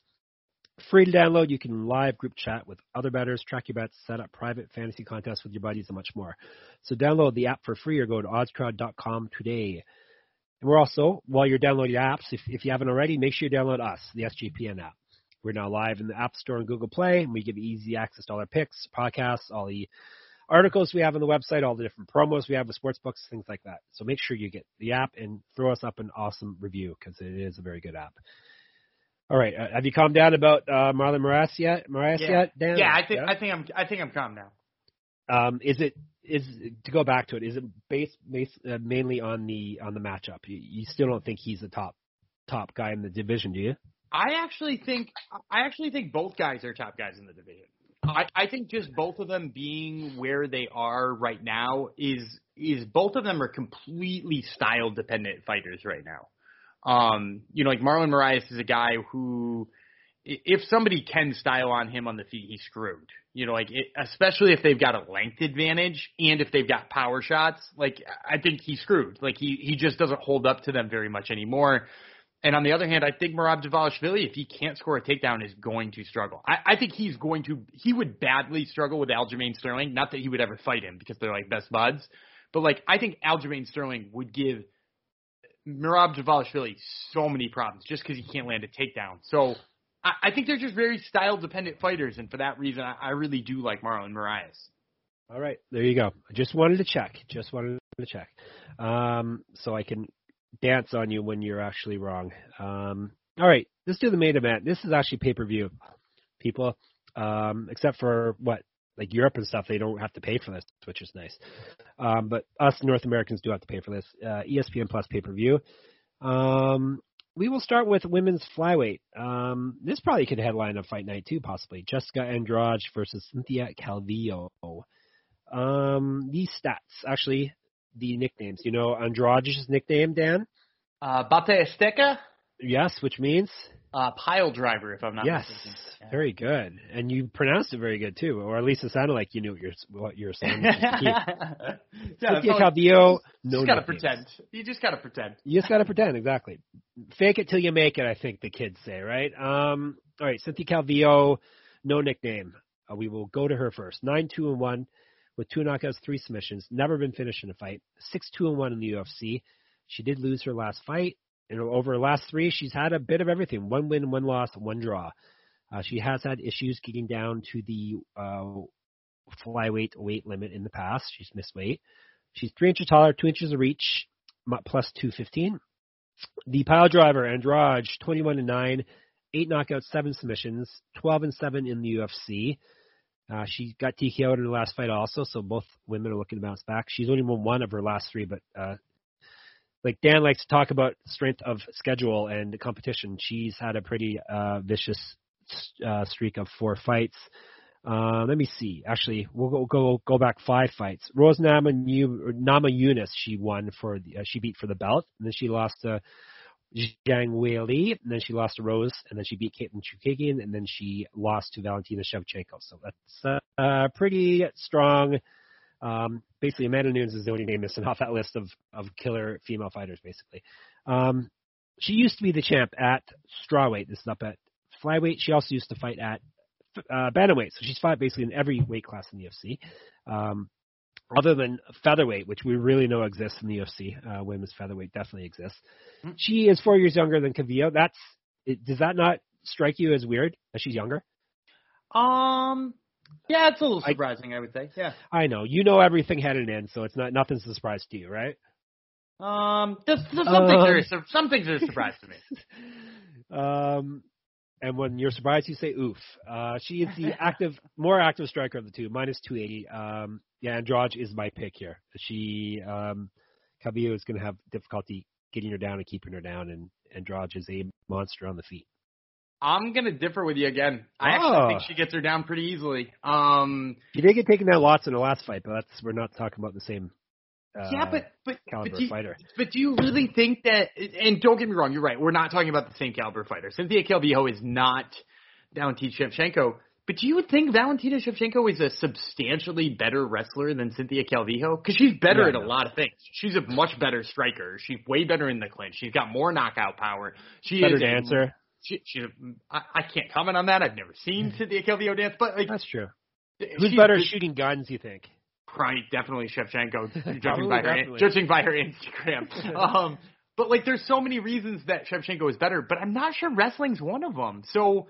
I, I, there's part of me that thinks Calvillo is going to have enough success in the wrestling here, and I'll say this too: Calvillo's got good submission skills. I think people sleep on how good her submission skills are. So um, yeah, especially at the number we're looking at, right? Because we are looking at a juicy, uh, what did you say, plus 220? 215, 215. 215 here. Yeah, like I, I think that that's a number where you, you should be looking to hit Calvillo up on that one. Yeah, interesting. Um, I like that we're we're different on things, but you're you it seems anytime we differ, you're always going for like a a big swing at a at a underdog. It seems. Yeah, I, I like a plucky dog. it's true. He does like a plucky dog. It is uh I wouldn't call Muggsy a plucky dog though. No, he's very cranky. oh yes, we doesn't like Charles Barkley or noise. Um, all right, heavyweights. Again, do we have chunky guys here? No. There's um, um what your, what, is is thick with two C's. I, I was going to say, well, what did your girl call him again? I think it was she, thick. She, she, I think she just said something about him having a donk. Was very right donk? Yes, yeah. and we, I think we changed it. Yeah, thick, because uh, we're down with the the kids nowadays. You know what they say. thick probably was like years ago too. My son will probably be like, "What? What are you talking about?" Um, heavyweights, Curtis Razorblades, friend of the podcast, correct? Uh, yeah, he's a couple been times, on I think. Times. Yep. All right, Jairzinho's been on your podcast too, has he not? He has as well. Biggie Boy. Biggie Boy. He was he was on back in the day before he was a big time star, was he not? He was, but also he was on uh right during his main event with Ciryl Gane. So he, he right. even he even kept me in his heart when he became big time. It's true. I remember when Francis Ngannou used to be a friend of the podcast too before he yeah. was big time. Yeah, he he, he, he, he might be a little too big for me now. You got the those agents at CAA, and they uh they bogart him pretty hard. Sonya, same thing. He was on you on your podcast before. He was a biggie boy too. Yeah, yeah. He, he's a biggie boy too. Yeah, he's very. Big. All right, uh, Robert Whitaker too. If you want to keep, if we just want to keep oh, saying right, names yeah. of guys who are big deals, Robert Whitaker, Mark Coleman, you know, they've all been on the show as well. Artem Lobov. Uh, me, I've been on the show too. Don't forget Yeah. that a couple Yeah. times.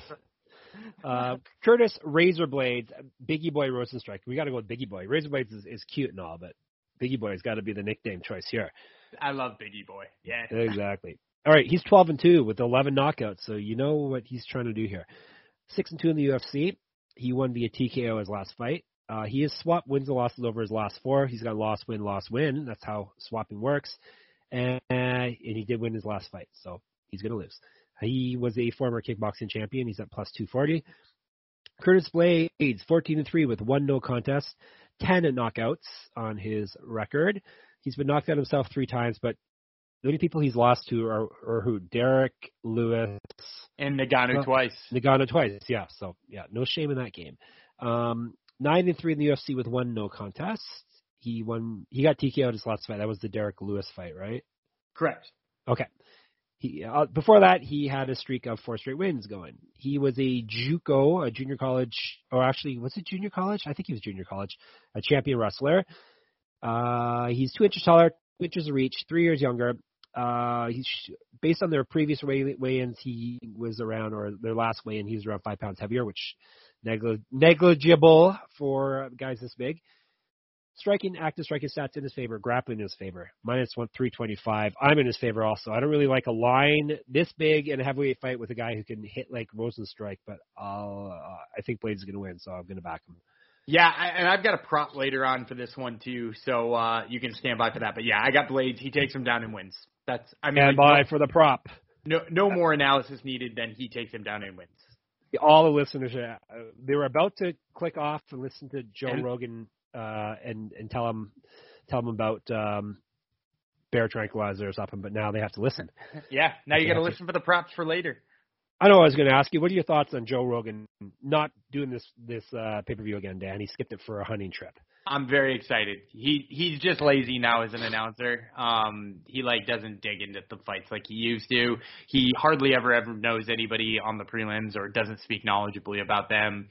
If he doesn't care about it, he needs to start skipping them all the time because Paul Felder being on this will be infinitely better.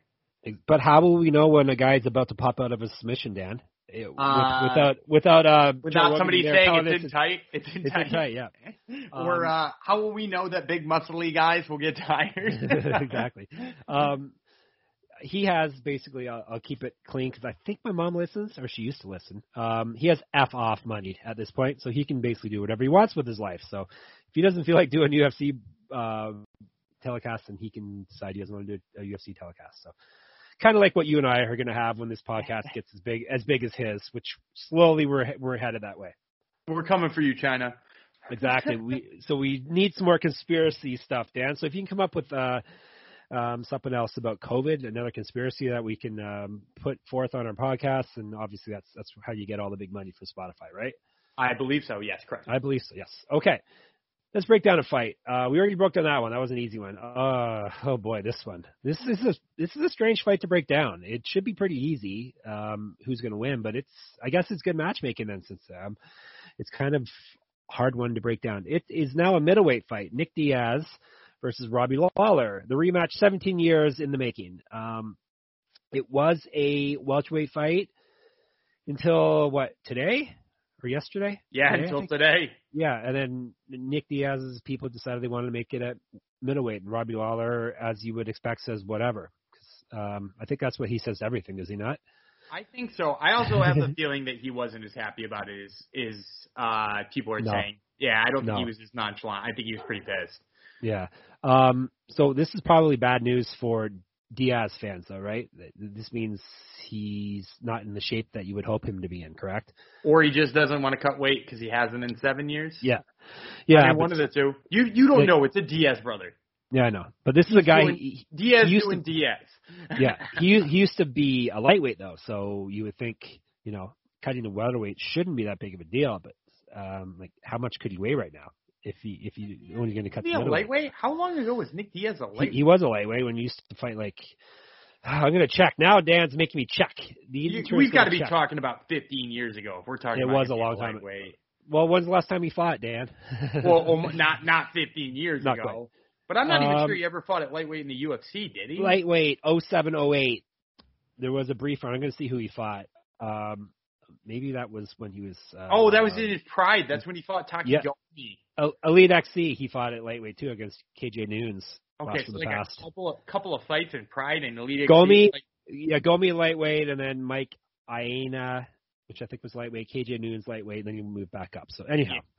he was he, he's fought all over lightweight, welterweight, middleweight. So anyhow, this fight is going to be up at the middleweight class. Lawler has fought at both also, so um, probably isn't that big of a deal for him. But I'm sure him being responsible, he probably was uh, already tapering off his weight uh, for weeks uh, to get prepared for this. So it's probably a, a bit of a pain in the butt. Um, we got Ruthless Robbie Lawler is the nickname. Diaz, as we said before, does not need a nickname. Um, we'll go with Diaz first. 26 and 9 with two no contests, 13 knockouts, 8 submissions. In the UFC, he is 7 and 6 with one no contest. That's over two stints.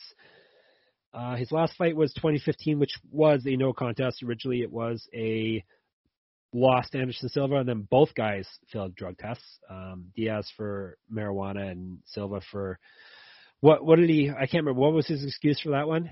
who knows?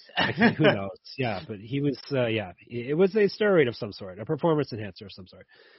All right, uh, that was six years ago. That's how like Dan doesn't even remember that. That shows you how long ago that was. Dan knows everything, and he doesn't even remember what he failed the drug test for. Um, Diaz one and two with one no contest over his last what four fights.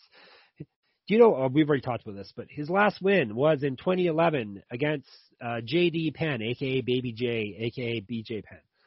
Um, yeah, I remember that fight though. That was Yeah, a I long mean, time ago. I remember that fight, but I was in college, so Yeah, it was. Dan was uh, throwing, putting zeros on the board uh, on the baseball field in college back when Nick Diaz won his last fight. yeah. I mean, a Pitching, couple of, a couple of not them, hitting. a couple of them once in a while. Nice. Um, he made his debut at UFC 44 in 2003. Dan's gonna tell us what he was doing in 2003. I was uh seventh grade, eighth grade, eighth grade. You weren't in college. I was not in college. All right. It did not. It Did not take me eight years to graduate. I wasn't in college either, but I was at the other end of things by that point. Um, he was six and zero in Strikeforce, where he was their champion. He was two and zero in Dream. You remember Dream? I used I to do. love Dream. Yeah, it was a good. I good can't org. remember. I can't remember how I used to watch it, but I used to watch it. Um, I guess Tape delayed on tapes that you picked up at the local local No, blockbuster video. I was. I don't know. Uh, this may have Blockbuster may have been dead by then. It's been a while. Um, he also was in Elite XC, as I mentioned before, where he was three and one. Um, do you remember Elite XC, Dan? I do. Yeah, Kimbo Slices org. You remember the insane amount of money they would pay people and Yeah. went out of business. Although Uh, they who's didn't pay Seth Petruzelli much to kill the business. So No, they didn't. Uh, he was in Pride, uh, no contest, because did he win that fight against? I think he beat Gomi, right? And then yeah, he, Gogo plotted Gomi. yes, and then he uh, Dan's favorite move, and then he lost. Uh, he lost that win because he smokes weed, and that's apparently a performance enhancer, or it was back then. It's not anymore. Um, different weed. He was one and zero WEC. WEC never die. I'm not going to ask you if you remember that because you remember WEC. Um, I remember all of WEC. amazing. He was a pro boxer where he's one and zero. He was a BJJ champ. This guy sounds good. He knocked out Robbie Lawler at UFC 47, um, which was 17 years ago. Did you? I, I wasn't watching it then. I don't think I, I was either. No, to be fair. I remember watching the first like few UFCs. Um, we had an old school satellite dish, so they would be replayed all the time. So I remember watching those, and then I dipped out uh, for a while. But I wasn't watching it when he beat Lawler. Used to be one lightweight, used to be middleweight. This is uh, used to be a welterweight, used to be it all. Um, two inches taller, two inches reach, one year younger. Striking and active striking stats in his favor, minus one ten. Uh, Robbie Lawler, 28 and 15, one no contest, 20 knockouts, one submission. Knocked out himself three times. He's been subbed him, uh, five times. He's 13 and 9 in the UFC over two stints. He's lost his last four. He's won one of his last six. He hasn't fought since last August, of, uh, sorry, last summer, August 2020. He was the UFC champion. Inexplicably, he, he made an amazing run there um, and became the UFC welterweight champ. He was three and five in Strikeforce. He was 2-0, 2-0 with one no contest in Elite XC where he was the champion. He was middleweight champ there. Is that right or not? Was he welterweight champ there? Do you remember? I don't remember. I think it was middleweight though. Okay, yeah. He was in IFL where he was one to zero. He was in Pride where he was one to zero. He also has fought at middleweight and welterweight as well, minus 115. Um, I'm going Lawler. Should be an easy pick based on how long Diaz has been out. Um, I'm guessing Lawler wins by decision, but Diaz and all his followers say that he actually won the fight because he landed a punch at some point, and uh, we go forward. I'm gonna differ with you again. I'm gonna take Nick Diaz. I told you this was um, a tough one. Yeah. Yeah. I, I did you ever think, think, you would pick Nick Diaz in a fight in? Not not again. Not not yeah. ever again. Uh, not pretty yeah. much since I started announcing picks to a public audience did I think I would yeah. pick Nick Diaz. So uh, the reason why is just like if you think about what is giving Robbie Lawler trouble in the fights that he's lost recently, especially the Colby Covington one, that's the one that sticks out to me. It's volume and just not being able to like pull the trigger because you're getting hit with too much shit.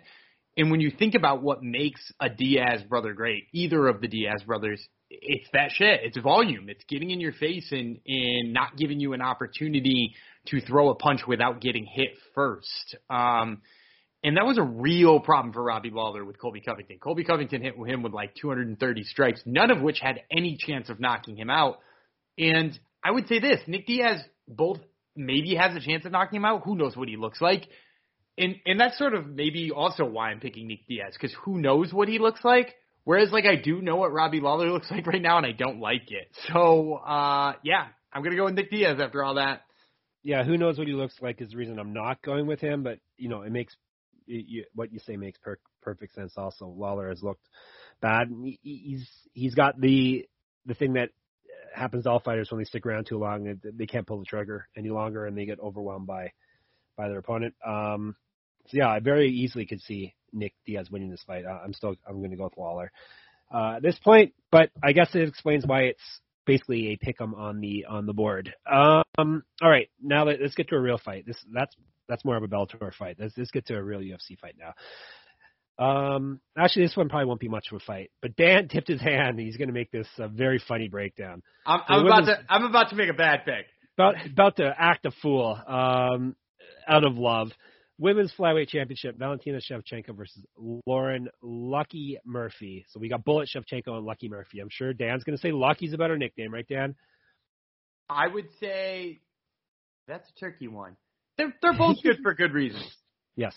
Um, let's go with Lucky Murphy. Um, I don't know if she's going to feel lucky come Saturday, but we'll see. Uh, 15 and four, eight knockouts, one submission. Never been finished in a fight seven and four in the UFC. She's won five straight fights. She was on The Ultimate Fighter where she was 0 1.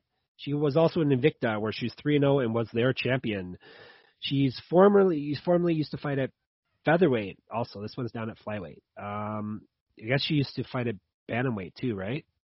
Um, yes, or, she was the Invicta bantamweight champion. Right, right, right. Okay, so she's about featherweight, bantamweight. Now she's down at flyweight. Uh, one inch of reach over Shevchenko more active striker, plus 725. So Dan's going to make a lot of money because He's going to be a fool and and go. He's gonna he's gonna uh, try to justify it though. Just wait. Uh, Bullet Shevchenko, 21 and three, seven knockouts, seven submissions, 10 and two in the UFC. Her only losses are to Amanda Nunes. You may have heard of her. This is her sixth title of defense. She's won seven straight fights. She won via TKO her last fight. She also used to fight at at bantamweight for the uh, for the Nunes fights. She was a pro boxer where she was 2 0. She's a pro kickboxer where she was 57 and 2. She also was a Muay Thai champion. Five years younger, striking stats in her favor, grappling stats in her favor, minus 1500. Um, obviously, don't like the line, but there's no nothing Murphy does better than Shevchenko. So Shevchenko is the obvious pick here. Probably via decision because sometimes she fights way too cautious and dumb, and and um, but I don't see Murphy finishing her regardless. So, so how much money are you going to win on that bet? Go ahead, Dan. Do you want to just tell me how much money you're going to win on that bet? Uh, yeah, it doesn't matter. I'm going to win my bet. That's the key. You're you're just giving your money away. So, so just for those of you at home who are wondering how much money he's going to win on that bet, it's six dollars and sixty-seven cents uh, okay. on a hundred dollar bet. Which uh, you're going to lose a hundred dollars, so that's all right. Well, if you think that, but here's the thing I will say is that like if you think Lauren Murphy is going to lose here, I'm fine with you making that argument. I think that that's a perfectly reasonable argument to make based on how Valentina Shevchenko has looked like. But I'm going to play devil's advocate here and take Lauren Murphy for this reason. First of all, this is a betting show, and we're talking about using the odds I don't see any reason not to pick Lauren Murphy at those juicy odds. She's depending on where you've gotten her during the week, and if you get closer to the fight, you'll probably even get her higher. You could probably get her at ten to one. And if you're telling me she doesn't have a ten to one shot, I'm going to just quickly outline to you why she does. Because he, here's the thing: is that like what has Valentina Shevchenko had problems with before? And you, you're going to say nothing, but nothing. I, dis- I dis- boring. I disagree because who just took a round off of her recently? Jennifer Maia. Jennifer oh, Maia yeah, took right. the first round off of her, and how did she do it? She did it by having decent wrestling and grinding on Valentina Shevchenko up against the cage and just putting kind of that that like grinding willful style of just like never quit and she wound up with a whole round of top control. Now I'm not saying Lauren Murphy is as good of a grappler as Jennifer Maia, but she is a much better grinder when it comes to putting somebody up against the cage, making a fight ugly, and just being fucking straight up tougher. Uh, and, and if that's the case, and Jennifer Maia won one round, uh, do I think there's a 10 to 1 chance that Lauren Murphy can do that for two or three rounds? I 100% do. Um, at least at 10 to 1, I don't think you're silly to put down money on Lauren Murphy. I think it is a fun long shot here, and I think like you know, like like a lot of people have said, they think that Valentina Shevchenko is just kind of untouchable.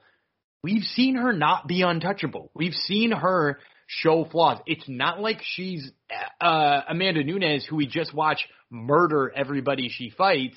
She is in there with decisions over Jennifer Maia, where Maia took a round off of her, and I think Lauren Murphy can surprise her with that kind of style. Do you think Lauren Murphy's going to win on Saturday, Dan? Oh, you're gonna put me on the spot. No. I, I would I would say if you you make me pick a, a gun to my head pick, and we're talking about who wins this, uh, and I have to pick the winner in order to survive. I think I pick Valentina Shevchenko. I think she's got a better than fifty okay. percent chance, that, a, but I don't think she has a okay. 10, 10 to one chance. Okay, so you're so you're buying a lottery ticket basically. I, I'd uh, say yeah. Well, okay. Instead of winning six six sixty seven. That's true. Hey, at least I'm going to win. Um, main event. Featherweight championship. You realize if that mm. goes the other way, that the Gerald Meerschaert celebration will pale in oh, comparison. Man, be, I'll, I'll, never be able. To, lucky we reset our books at the end of the year, right? Because I'll never be able to catch you if you I win mean, this one. It, it doesn't really matter. You would never hear the end of it. Every single no. show would start with it. it's true. Alexander Volkanovski is is uh, defending his belt, Dan his featherweight championship bout against Brian Ortega. We got Alexander the Great versus T City Ortega. T City's a terrible nickname. yep. Triangle City. Alex, Alex the Great's a boring one too. Generic, but but it's way um, better than T City. T City, fifteen and one with one no contest, three knockouts, seven submissions, seven and one in the UFC with one no contest. He won his last fight. He's failed a drug test way back in the old days. Uh, he hasn't had any issues recently. He's two inches taller, three inches, uh, sorry, two inches taller, three years younger, plus 142. Alex the Great, the champ, 22 and 1, 11 knockouts, 3 submissions, 9 and 0 in the UFC. This is his second title defense. He's won 19 straight fights. Uh, his last fight was back in July of 2020, though. Uh, he was a pro boxer, 1 0. He used to play pro rugby also. I think he used to weigh, what, 230 or something like that? Uh, yeah, I, I think he was up in the, the 220s or 230s. Yeah. So he's basically uh, almost 100 pounds less now, at least on fight night. Um, two inches of reach, striking, active striking stats in his favor, grappling in his favor, minus 180. Um, I am going Volkanovski, way too fast. Like he, his speed, uh, explosiveness, athleticism, um, and I just think he's he's a better all around fighter than Ortega. Plus, he can take a beating, doesn't get uh, knocked out. He, he may get knocked down, but he does not get knocked out. Um, and, and a very strong grappler, which Ortega uh, relies on for his submissions. So, Alex the Great is my pick. Yeah, I'm going to agree with you. First of all, I would like to say that T City sounds like a gas station testosterone pill. Um, oh, yeah, it might be. Yeah, what it, Jon Jones Jon Jones gets popped for, right? Yeah, or maybe what Brian Ortega popped for. Um, but uh, Jon Jones, sorry. Speaking of Jon Jones, I saw a picture of him, and apparently he says he's 260 pounds now. Yeah, he's a, he's a big he's a big dude. Anyway, uh, yeah, I agree with all the things you said about Volkanovski's speed, his wrestling, his grappling, whatever, whatever you want to talk about. But I'll say this too: the the real reason I love him here is just because he is a master at game planning. He is so Right. good at going in and being amorphous and sort of just using the right game plan to beat the right person. I think he does that here easily against Ortega. He outpoints him on the feet. He makes the fight, uh, you know, he turns it into a grind when he needs to turn it into a grind. He turns it into a distance striking match when he needs to turn it into a distance striking match. And whatever the game plan is to beat Brian Ortega, I am confident that he not only has it, but will go in there and absolutely dominate. Yeah, that's pretty much sums it up right there. Um, so he is the pick. Um, sorry, we don't have more to say in in the main event, but that's you know we we can sum it up pretty quickly for you right there. Um, all right. Do you have any? This is what the the- gens hashtag the gens want. They want they want big big bets. They want plus seven twenty five and Lauren Murphy isn't enough. They want like twenty eight fight parlays and crazy prop bets. Do you have anything to wet their whistles? So I'm going to say just a couple of prop bets that I really like. Um, you know, one of them being that I, I do really like, and it's not going to give you that big juicy number you like. I, I'm going to give you Curtis Blaydes wins by TKO. Um, Curtis Blaydes wins by TKO, uh, which I think is a pretty safe play. Is plus 185. Um, so I really like that one. I, I think he's going to take down and ground and pound out Yair Rozenstruik, who just I don't think has the uh, the abilities to handle him in that way. I will also take uh, Chris Daukaus wins in round one. Chris Daukaus wins in round one is betting off at plus two sixty. Um, so I, I really like that one. Um, I think he's just going to knock out Shamil Abdurki. He's won in the first round three times in a row. Why not take him again? Um, and then if I want one more in there, heck, I, I wish I could find numbers on Semelsberger wins uh, in the first round. Um, but like if you look at Semelsberger by submission, which is uh, maybe maybe he's going to go in there and knock him out. But if he does choose to go by submission, plus 500 on Semelsberger by submission. So I- I'll just throw that one out there as another one. I'm I'm not hating. All right, awesome. Do you have a crazy parlay for the Sure, peeps? I'll, throw one up there. First of all, put Vulcan one. He's going to win negative 175. Not even a bad number. I also think your parlay should all have Chris Daukaus in there at, at his number plus 215. Uh, that's automatically going to be a nice start to it. And I'll say this. Add Taila Santos to it too, because those three are surefire things. And before we're even picking a big dog, we can feel pretty comfortable about getting this return. Then I'm just going to add one of the big dogs who I like, you know, and I, I've rattled off three today, either Jonathan Pierce, uh, Mar- Marlon Moraes, or Cynthia Calvillo. Pick the one that fits your taste the best. For me, I'm going to go with Marlon Moraes. Uh, and that's going to give you nine to one odds with Volkanovski, Daukaus, Santos, and Marlon Moraes. They're all bad dogs, so don't take any of the dogs Dan just said. Bad. bad, Bad, yeah, bad, just go, bad dogs. Just go chalk to the top from the bottom of the card like Jeff did today. Yeah, I wasn't the plan. No, I do I have any? I'm, do I have underdogs? I don't know if I do. I, I, I, have some. I, I think you went no. over, man. Yeah, there, there's some pick'ems. So, well, that's gonna be uh, that's gonna be interesting. Oh well, at least I'm gonna win. Um, let's go with our locks. Uh, I think it's my turn to go first. I'm taking Volkanovski minus 180. I'll take him as my lock. I like that. I'm gonna go with uh let's go with Curtis Blaydes. I, Wow, I think Curtis, okay. Curtis Blaydes is a safe one. All right. So I think we can put it put it to bed. This is one of our longest episodes ever. Um, but there's lots to talk about. Uh, what what can you people do in the meantime? Make sure you read our stuff at uh, sportsgamblingpodcast.com.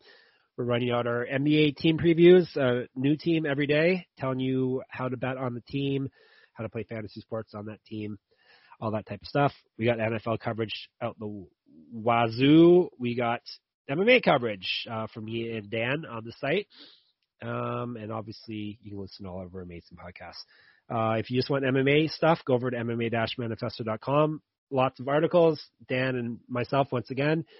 Um, and I have a pick'em contest on there, so you can get on there and win some good stuff. Um, so head over to that. Follow us on Twitter, Jeff Fox Writer. He is Gumby Vreeland. You have anything else to tell the people, Dan? No, you got it all. Okay, well, until Sunday, we'll be back on Sunday with a recap on how I went chalk, but at least I won. Um, and we will give you a preview of next week's Dana White Contender Series. So until then, I will continue to be Jeff Shock Juice Fox. He will be Daniel Barney Gumble Gumby Freeland, and we are out of here. Bye bye.